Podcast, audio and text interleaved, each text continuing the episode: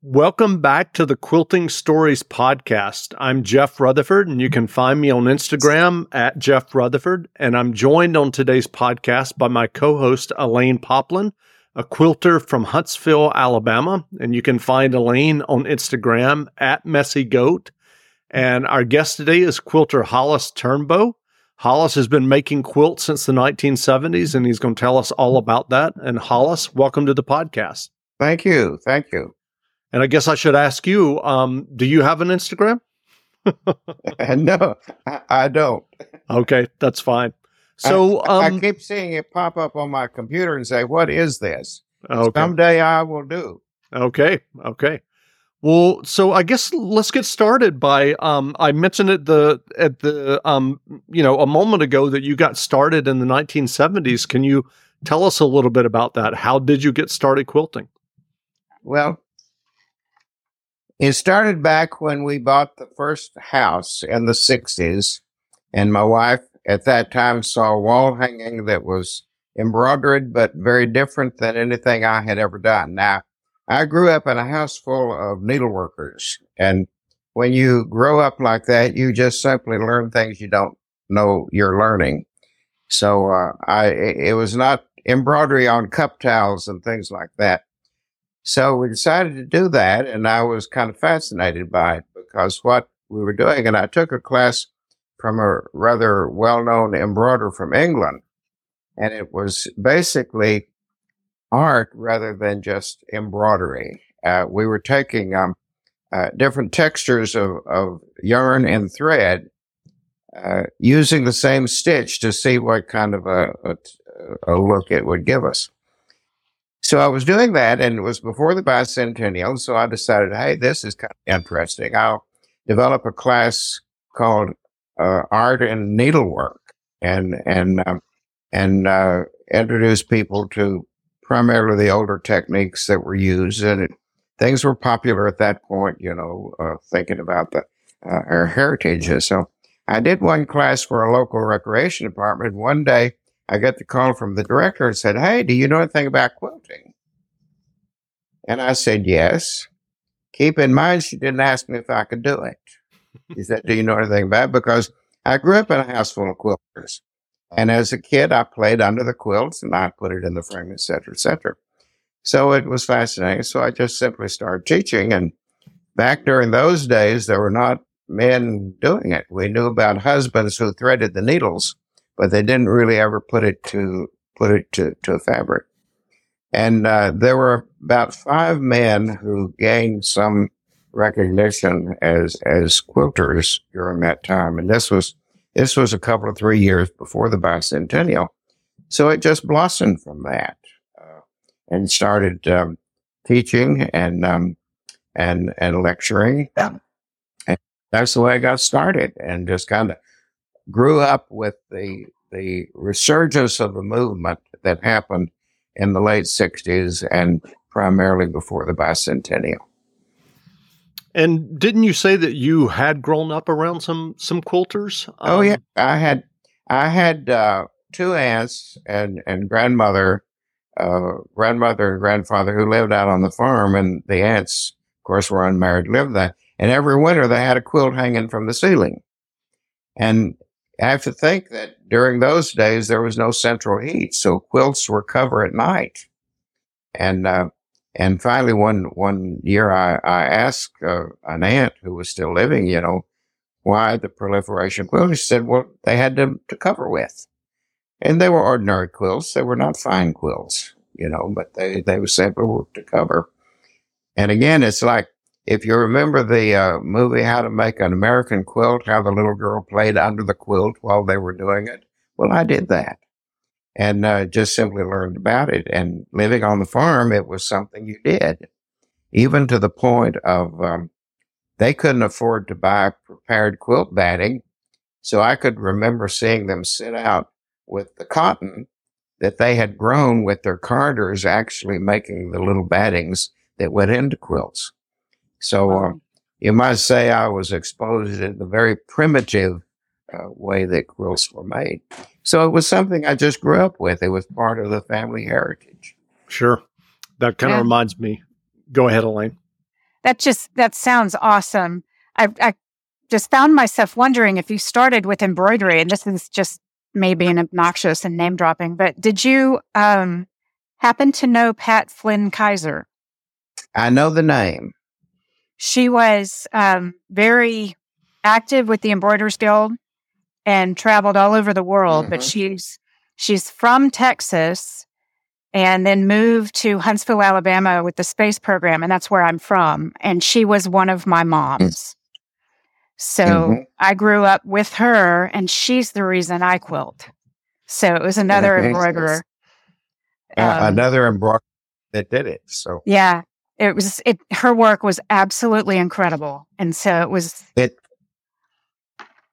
I, so, I, I can't even recall the name of the uh, of the English needle worker, but she was quite uh, quite well known. And and I I took a class at the Smithsonian because I was not uh, to do the wall hanging required a lot more technique than I really had, and so I, I took the class. Uh, she came to I lived near Washington D.C. at the time, so I saw that she was going to be in town, and so I went down and and signed up a class at the Smithsonian.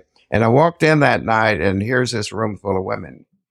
They looked at me, you know, like, who are you? And I looked at them. I said, well, I was sent to integrate this group.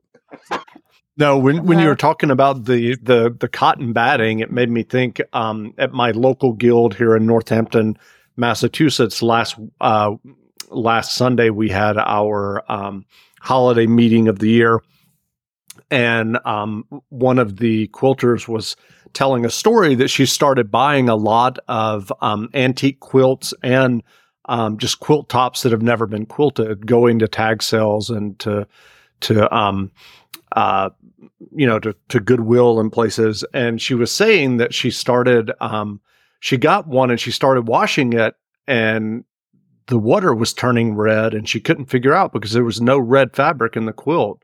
Mm-hmm. So turns out that she opened the quilt up and they had used for the batting like a red blanket. Mm-hmm. Not even, you know, this was before the the years of professional batting that you go and buy in a.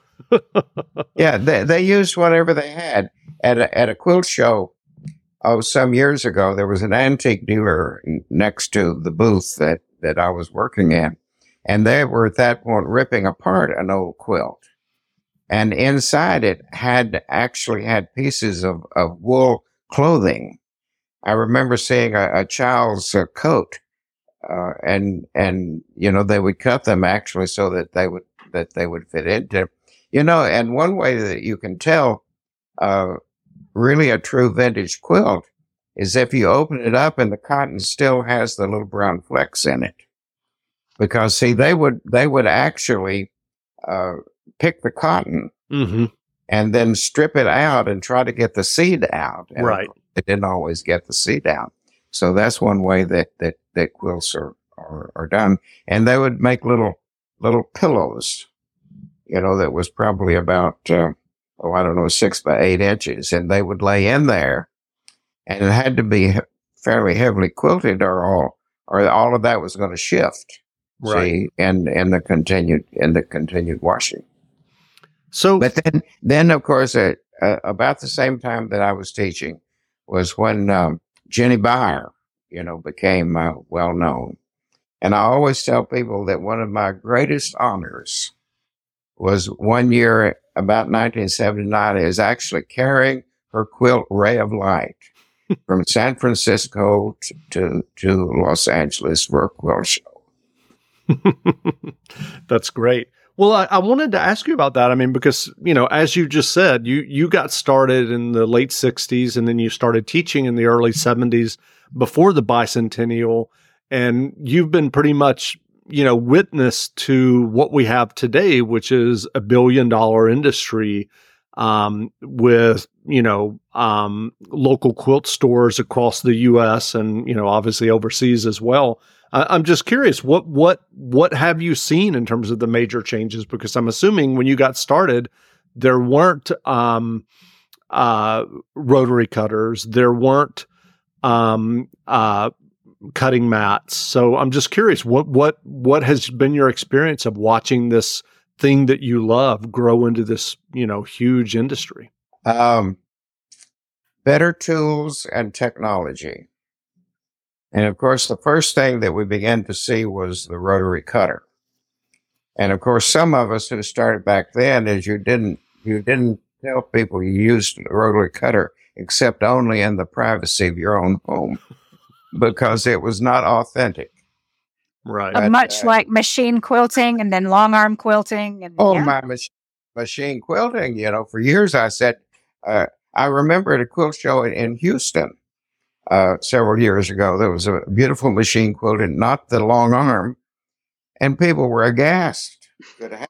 You know, we're desecrating the, uh, you know, the craft with, with this. But then on the other hand, there is a quilt in the Smithsonian dated about 1890 that is machine quilted. So it, it's like anything as we see, as we see new to- technology and better tools, uh, you know, we adapt those to what we're doing. Sure. So, can you tell us a little bit about the quilts that you're making today personally? Well, basically what I'm doing because I'm, I'm uh, not doing a lot of teaching and I don't need quilts for the bed and I don't know people who need quilts.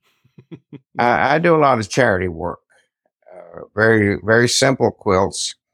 Uh, and I do a lot of work for the Quilts of Valor because those folks don't like to do the bindings and I do. so uh, I do a lot of bindings for that. So I, I, I do that kind of work now because um, I, do a lot of just simple things. I call them my B and P quilts. And if I could say this as burp and poop, You know, very simple things. Doesn't take long to make them, and they're to be abused, lovingly abused, and used. And uh, I can do these fast, and uh, they're not patchwork. I just use one interesting piece of cloth uh, for the top and something for the backing, and just straight line machine quilting. And I can put a lot of them out, you know, for those and give them to the hospitals, uh, veterans homes, nursing homes, etc. So that's basically what I what I do. Occasionally, I'll do something that um, is a little bit different. I have a bucket list this long of things that one day I want to sit down and and uh, and uh, you know really do these. You know, I have I have places and people that I would like to make a quilt for. So, but I and should we should we point out your age for those who may not know? 29 and holding. well last October I was. What's that? 29 and holding. and I'm not. I'm not. put- Or, but if you re- reduce the number, that's closer. No, huh?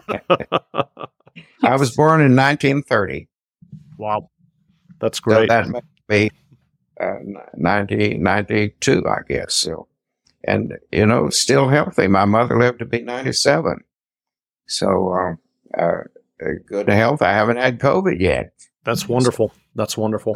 But I also wear my mask anytime I go out. Yeah. I hear you. So so um I'm curious, are you doing the you mentioned, you know, straight line quilting. So you're doing the the the quilting on your uh, machine and what kind of machine are you using? I use a regular domestic sewing machine. I laugh and say I break out in hives when I go even pass by one of these newfangled things. But I, I do teach basic machine quilting on, on the domestic machine.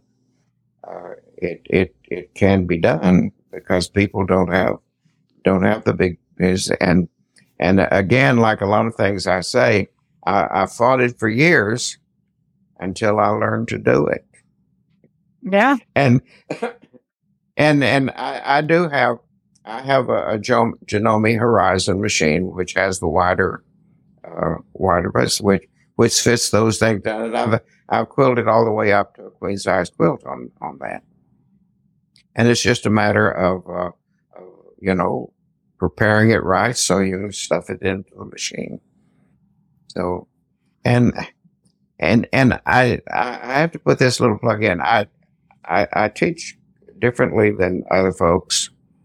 Uh, I tend to think that too often, when when people are learning on their domestic machine, uh, they're subjected to classes that are really too complicated.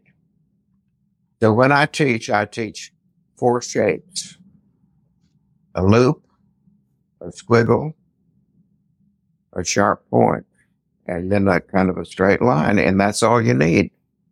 What once you know that, years ago I had an awful job. I hated it, hated it. Uh, it, it was doing basic motion time study. We have a stopwatch, you know, and it was a place they were reviewing uh, applications or something, you know.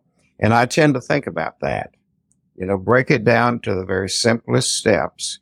And if you learn those four shapes, you can do anything with it. Yeah. I do very much the same. I there were um in the 70s and 80s and Jeff may remember this when we were growing up they would have these uh, drawing notebooks instructions where you'd start with a little curved line and then add a hook on it and then add this other thing. And at the end of it, you'd have a recognizable shape and it would be a cat. And then you could repeat that shape mm. over and over. Mm. And I remember those. And you are absolutely right. Everything that you do in free motion quilting is based on the loop, the, you know, the curve, the sharp point, and, and the a, line. Yeah. See, what what I what I like to do in the class, I say now when you start, you remember uh, a Palmer method of penmanship. and these folks look at me and say, "What's that?" Yeah. but it, it's that same motion mm-hmm. that we, you know, the the freedom of it, and so it. I, I don't know whether it's physics or whatever, but if you break it down into the simplest movements, and you repeat those, then you can do anything. I tell you that I, I have to say this that the greatest compliment I ever got, I think, was I was teaching at, a, at an event in which earlier in the in the in the week uh, there had been other machine domestic machine quilting classes taught, and I was the last class of the of, of, of the event. So at the end of the class, I asked if there were any questions. And one woman, one student back in the back stood up and says, yeah, says, I took a class in machine quilting the other day and now I know what it's all about. That's great. Yeah. Well, well imagine explaining the mechanics of it. That's made right. all the difference. Yes. It's not sit down and go fast. No. And and that's what that's what happens. And they do fancy feathers. Oh yeah, yeah. You spread up and do a fancy feather, but but yeah, you got to learn how to do the curve before you can do the fancy feather. Sure. Well, well, I know that um, at one point there was a um, video online, and I'm just curious. Do you know if it's still there of your binding technique? Is it on YouTube? Oh yeah. If if you go to the website holiceturnbow.com, okay, under videos, I think it's number 106. Got it. Okay. Um, well, I know you know uh, some of those videos are are you know longer, and we don't have you know an hour or two. But can you tell us a little bit about your your um, what you've learned over the years about binding and what you would recommend in terms of binding? Okay, number one is most all instructions that you see about binding refer to a quarter inch seam. The only time you need a quarter inch seam is if you're doing a binding and the patchwork comes out to the edge of the quilt. And you only have a quarter of an inch that you can do it. If you have a border shape, then you can do anything.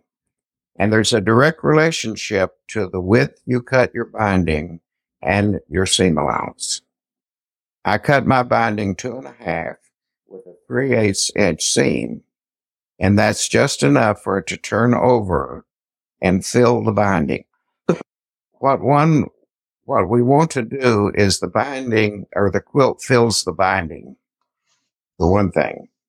And the theory that if it doesn't, that section that is not, does not have your quilt in it wears uh, more easily than if it was filled. You know, this is the theory that we have. So the first thing you need to do is the consistency of the seam. eh, whatever your seam allowance is, the consistency, and it needs to be consistent all the way down to the end of the quilt. And it's so easy because it happened with me to lose control the last two inches. And those feed dogs are going to do what it wants to do, not what you want it to do. One time I was doing a binding and all of a sudden I discovered my hands weren't even on the quilt. so you need to be very careful coming down to the seam. Then when you turn it, then and fold like all the instructions say for your miter is to make sure that you start the allowance the same. Those are really the first two things that, that are extremely important. And, and if also, if you consistently use the same width, same seam allowance, be cautious if you have a different batting than you're accustomed to use. See, I use one batting consistently, so I know that that works. But sometime in Quilts of Valor, I get a batting that's thicker. See, so it's not good. So you need to test it uh, in in order in in order to do it. Now, the directions will always say come down to quarter inch. We're saying quarter inch, quarter. Well, I come down to three eighths of an inch. Student one time said something that, that she had had a uh, class that says stop one or two stitches before you get to that point.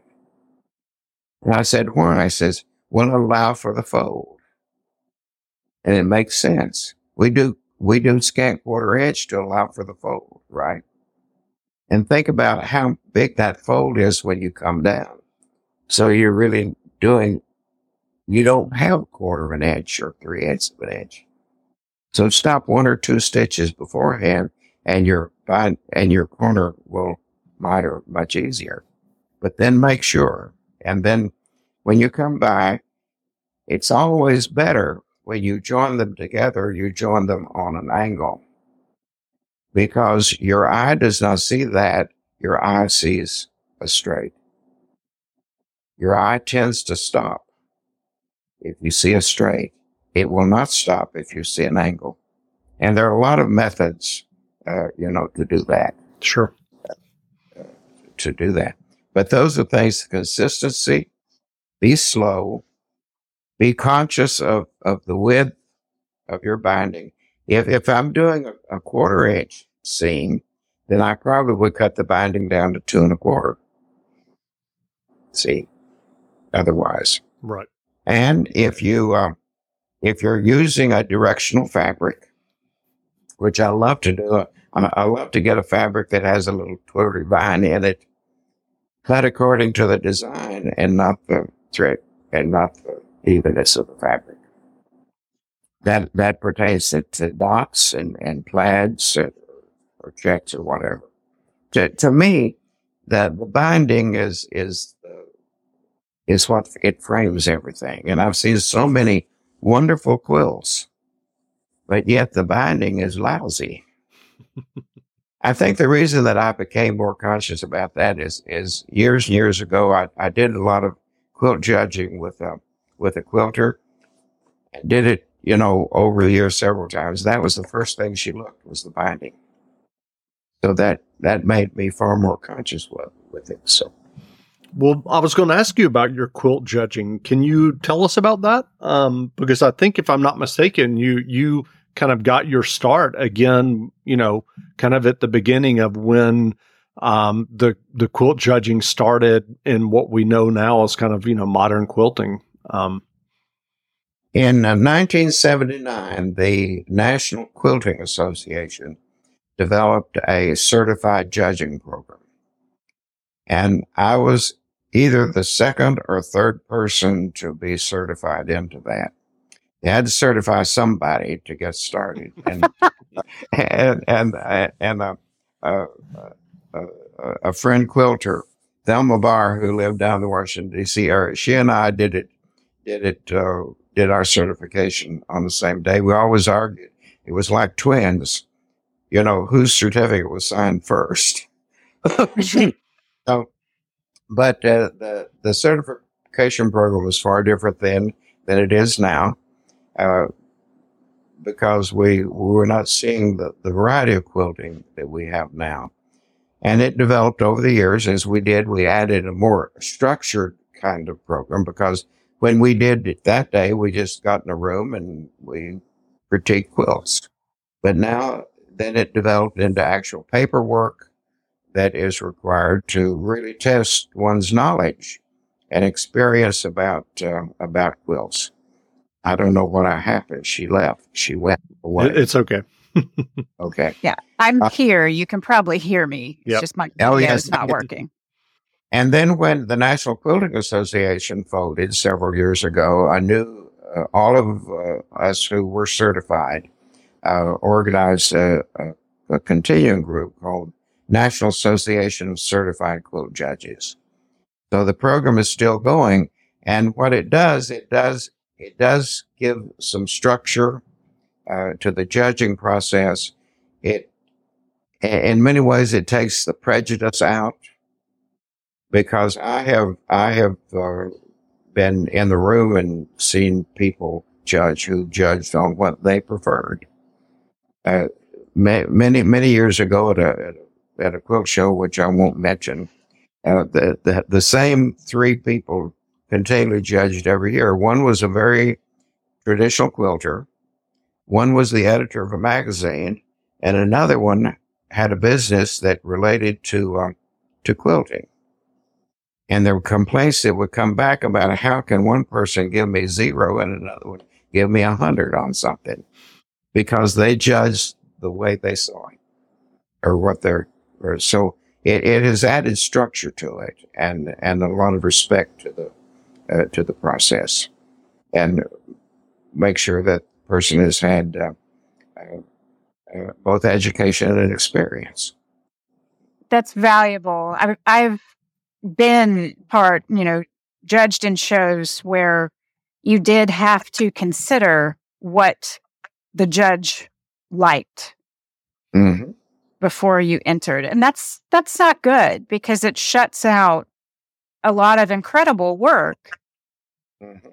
It was. I was at a vendor at a show several years ago, and as I was setting up the booth, uh, the judge, who was kind of a well-known, I'm not sure what what she taught in that area, and all I could hear her say was, "My students would never do it that way.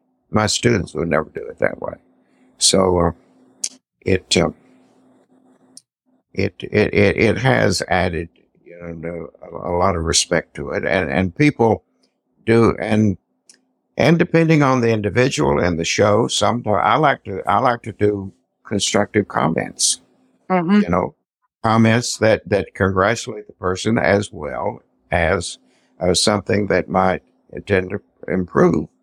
And I know a comment I've made sometime is if you intend to enter this in a larger quilt show, you might want to consider whatever the situation was because I knew it would never pass in the next one. Yeah. Yeah. Yeah. And those kind of comments can be so valuable. I mean, those kind of comments train me to be ultra picky about my binding. And now I am a binding snob. So all the things that you were saying, I totally agree with on binding. Because it doesn't it doesn't tell you anything if I say binding needs improvement. Right, right. You might want to trim or make sure your binding is filled all the way to the edge. I mean, that, that great, great comments. And I've never had a judge tell me something about one of my quilts that I didn't already know if I was really honest. Yeah. so, I mean, but well, yeah, so thank you for that, for being part of the pioneering group that probably made that happen. So good on you. Well, you know, it, I, I, I laugh and say that I'm a vintage quilter. You know, I'm, I'm, I've been in it at, at the point that vintage is, what is vintage 50 years? you know, uh, vintage, not, not an age. And I've seen a lot of things and it's interesting that I, I have been part of things. For instance, back in 1978, when the Postal Service issued the first postage stamp commemorate honoring quilting. I was involved with that process uh, down in West Virginia, issued in West Virginia.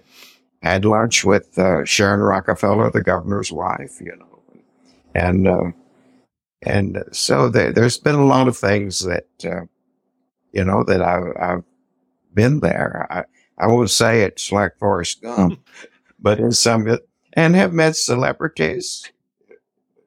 You know, met met. Um, well, don't you have an Oscar? Oh yes, I, well that that happened. The, tell, tell us that story. Tell that story. Yes.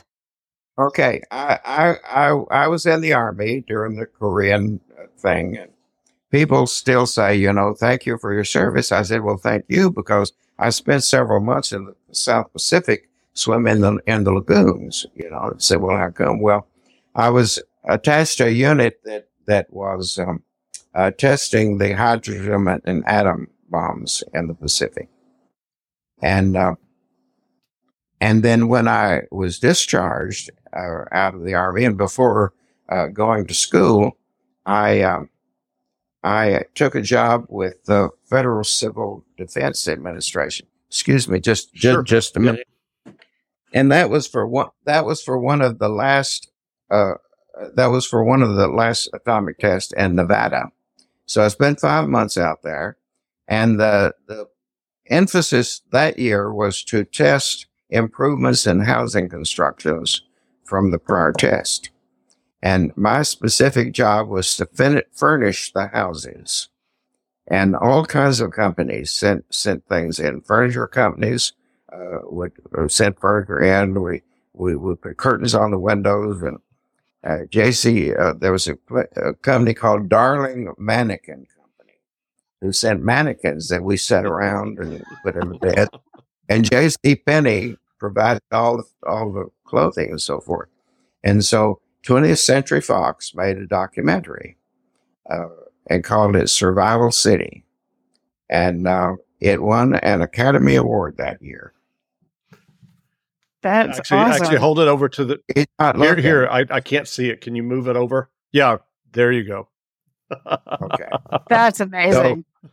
So, so, it it won the Academy Award for the best documentary that year. So anytime I did community theater, I always said that I, you know, I, I was in an Academy Award movie.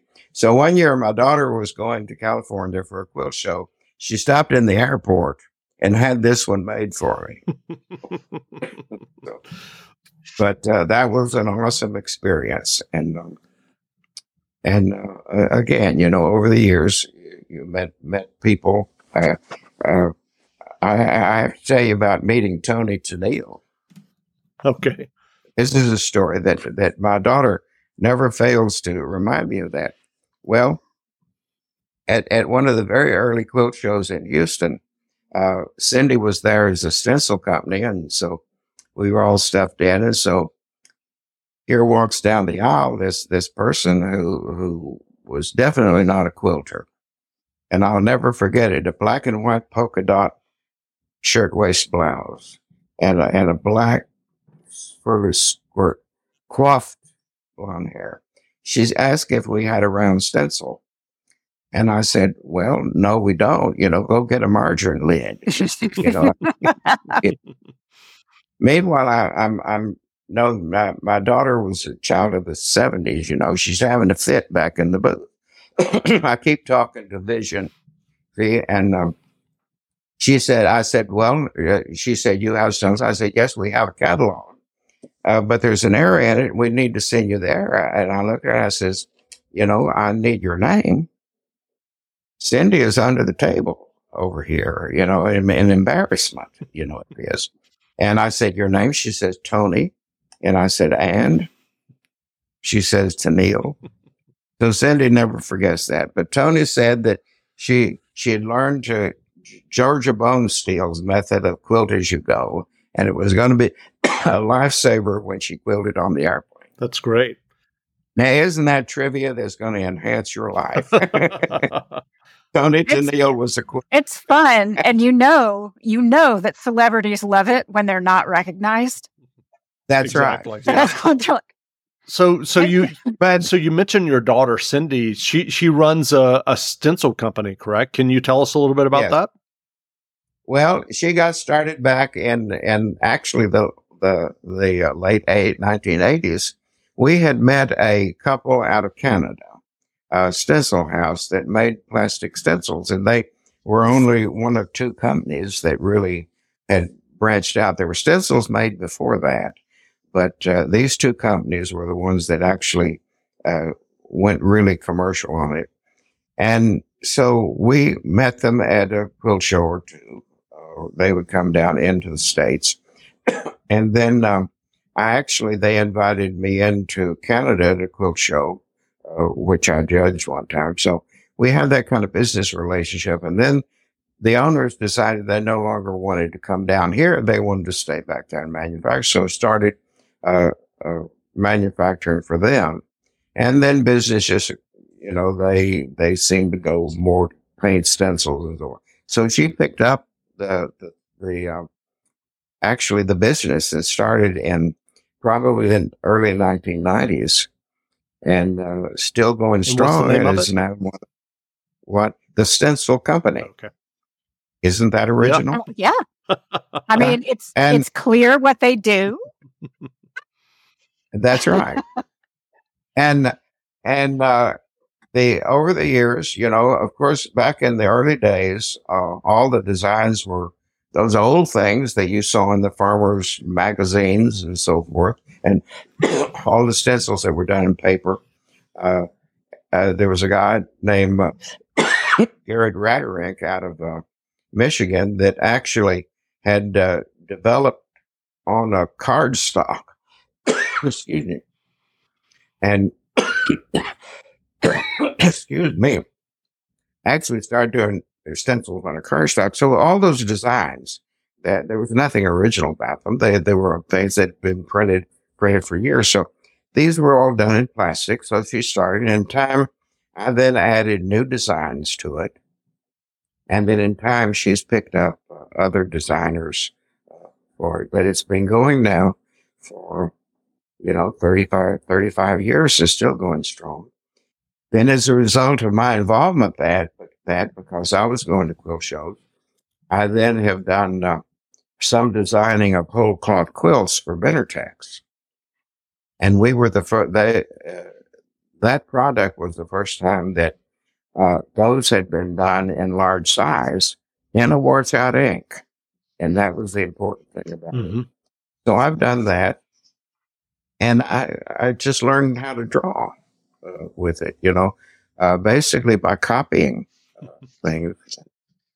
So I, I, I've tended to lean toward that part of quilt making more than patchwork. Sure. Well, well, I, I was wondering, um, given the work that you're doing now on the charity quilts and the quilts of valor, do you have favorite notions or rulers or favorite tools that you go back to and again and again? 24 inch ruler, the same Olfa cutter that I bought in 1979, the 45 millimeter. I do use the 60 occasionally, but I've discovered the new blades. Isn't that crazy? New blades make all the difference. Listen, the well, you know, you see them now, the titanium coated. I bought some of those, but uh, if I can mention, I, I bought the Olfa Endurance initially, mm-hmm. and and I do a lot of cutting, and I'm amazed at how long the new ones last. It's worth the money, uh, the the amount of money for this. So that that certainly has been, been an improvement. I again, as, as a traditionalist, I, I, seem to kind of be hesitant about a lot of new sure. stuff. I'm, I, I'm not yet into this these new templates. You know that what do you call them? Templates that you use to do your free motion quilting with. Um, uh, that that's the big thing that's coming on sure. now. Uh, pantographs, you mean? Where you follow him with a laser, or? Yeah, those those thing you put down, you get a what I don't know what they're yeah. called. You know, I didn't have a class in them, and I figured that I I was more awkward using them. I wanted to draw. I wanted to draw the picture, the design on the cloth, and do it Sure. my way. Yeah. But but it it you know it's helping people uh, uh, who who didn't feel that they were uh, talented or whatever you know to do the fancy designs. It is helping them. So it, you know, as I said earlier, any any any new thing that comes along, uh, we embrace Sure. it. We'll, we'll Just like a cook would br- embrace any kind of thing. You know, we buy these new frying pans that you don't have to put grease in it. See? I hear you. Um, well, well, given your your you know being around the industry and and around quilting since the early seventies, I'm curious: are there um, trends or things that you see coming back or kind of circling around? I know you know uh, obviously now the the the modern guild. I mean, they've been around now for how long? I mean, over ten years now. Um, Mhm. and you know, obviously the the um, uh, a lot of those modern quilts are, you know, done with solid fabrics. I'm just curious, are you seeing trends kind of come and go? I'm seeing a lot of, of, of sampler quilts that are being shown online. And um, back when we started uh, in in the, early 70s, sampler quilts is what we we taught Mm-hmm. because we that that would give the, the quilt maker exposure to all kinds of techniques. Then the next thing, with all that fabric that was left over, you know, we started seeing medallion quilts. You know, Jinny Beyer was, was instrumental uh, in that. And then suddenly we have scrap quilts that start coming in. So it's almost like, you know, you know, what is a, a normal evolution to use that fabric up with? See, so I'm seeing uh, there's a there's a website called Celebrate Hand Quilting, and uh, they keep pretty much hand quilting. But even on that, in showing what they're doing, I see a lot of, of the of the sampler quilts with it. What what I'm really into, I could say into now, but I'm giving a lot of attention to is the recycling issue Mm-hmm. you know, again, uh, rather than just say we're reusing the scrap thing, is start thinking about, you know, how we can go ahead and take this and, and recycle it and, um, and, and try to, um, motiv- motivate people instead of just taking that bunch of scraps that's on the table. What can we do with it? and uh, and and focus a little bit on it. And I've done uh, some workshops, you know, on that, uh, using it, you know, because you know we're into climate change and all kinds of things. Exactly. You know, you know, bring, bring bring that in. So a little bit more focused to be more conscious about that.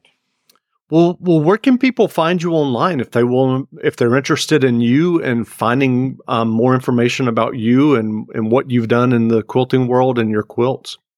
Wikipedia. I'm on Wikipedia. Yes, you are. It's crazy. Yes. HoliceTurnbow.com. That's great. Well, again, we've been speaking with Holice Turnbow, a quilter since the 1970s, and it was great speaking to him about his experience with not only the quilts that he's making now, but all that he's seen in the industry. Thanks a lot, Hollis. Glad to be here. Outstanding. It was And- lovely.